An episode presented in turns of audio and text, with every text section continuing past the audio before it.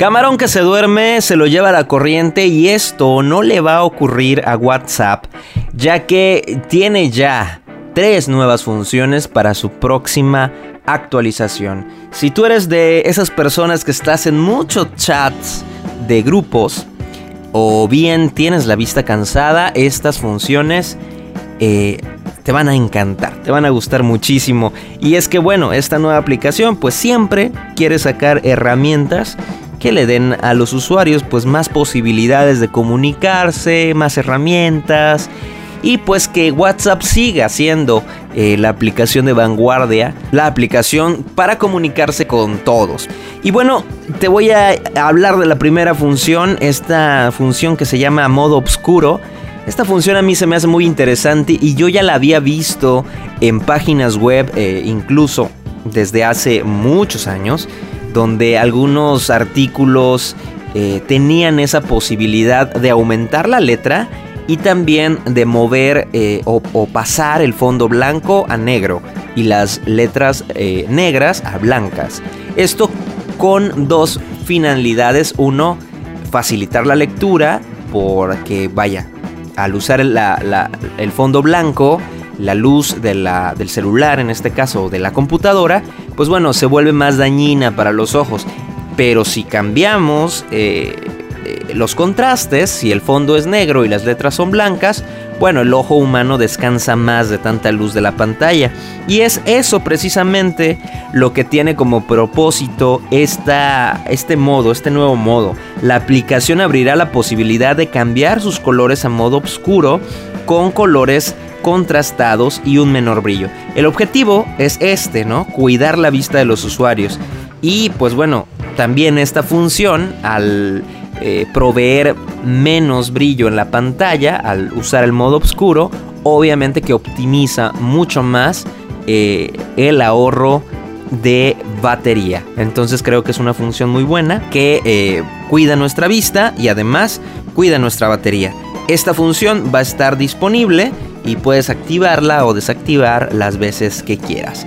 La segunda opción nueva que creo que es muy buena es esta opción de el pedir permisos para los grupos. A mí me pasó muchísimo que abría mi WhatsApp para, no sé, para leer o para responder o para mandar un mensaje y de repente yo ya estaba en un grupo nuevo.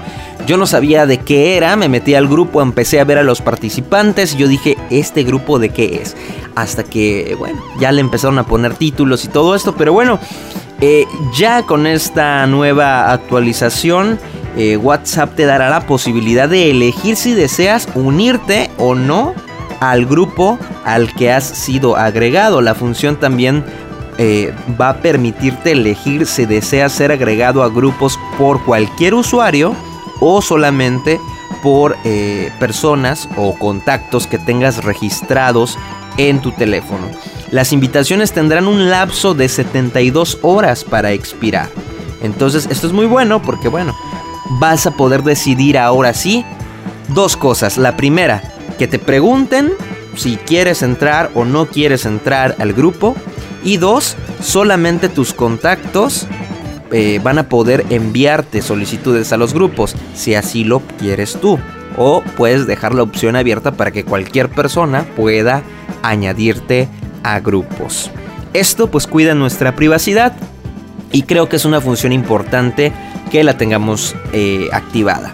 Y tres, el navegador interno. Fíjate que desde hace mucho tiempo algunas aplicaciones incluidas Google en su navegador Chrome eh, y Facebook también.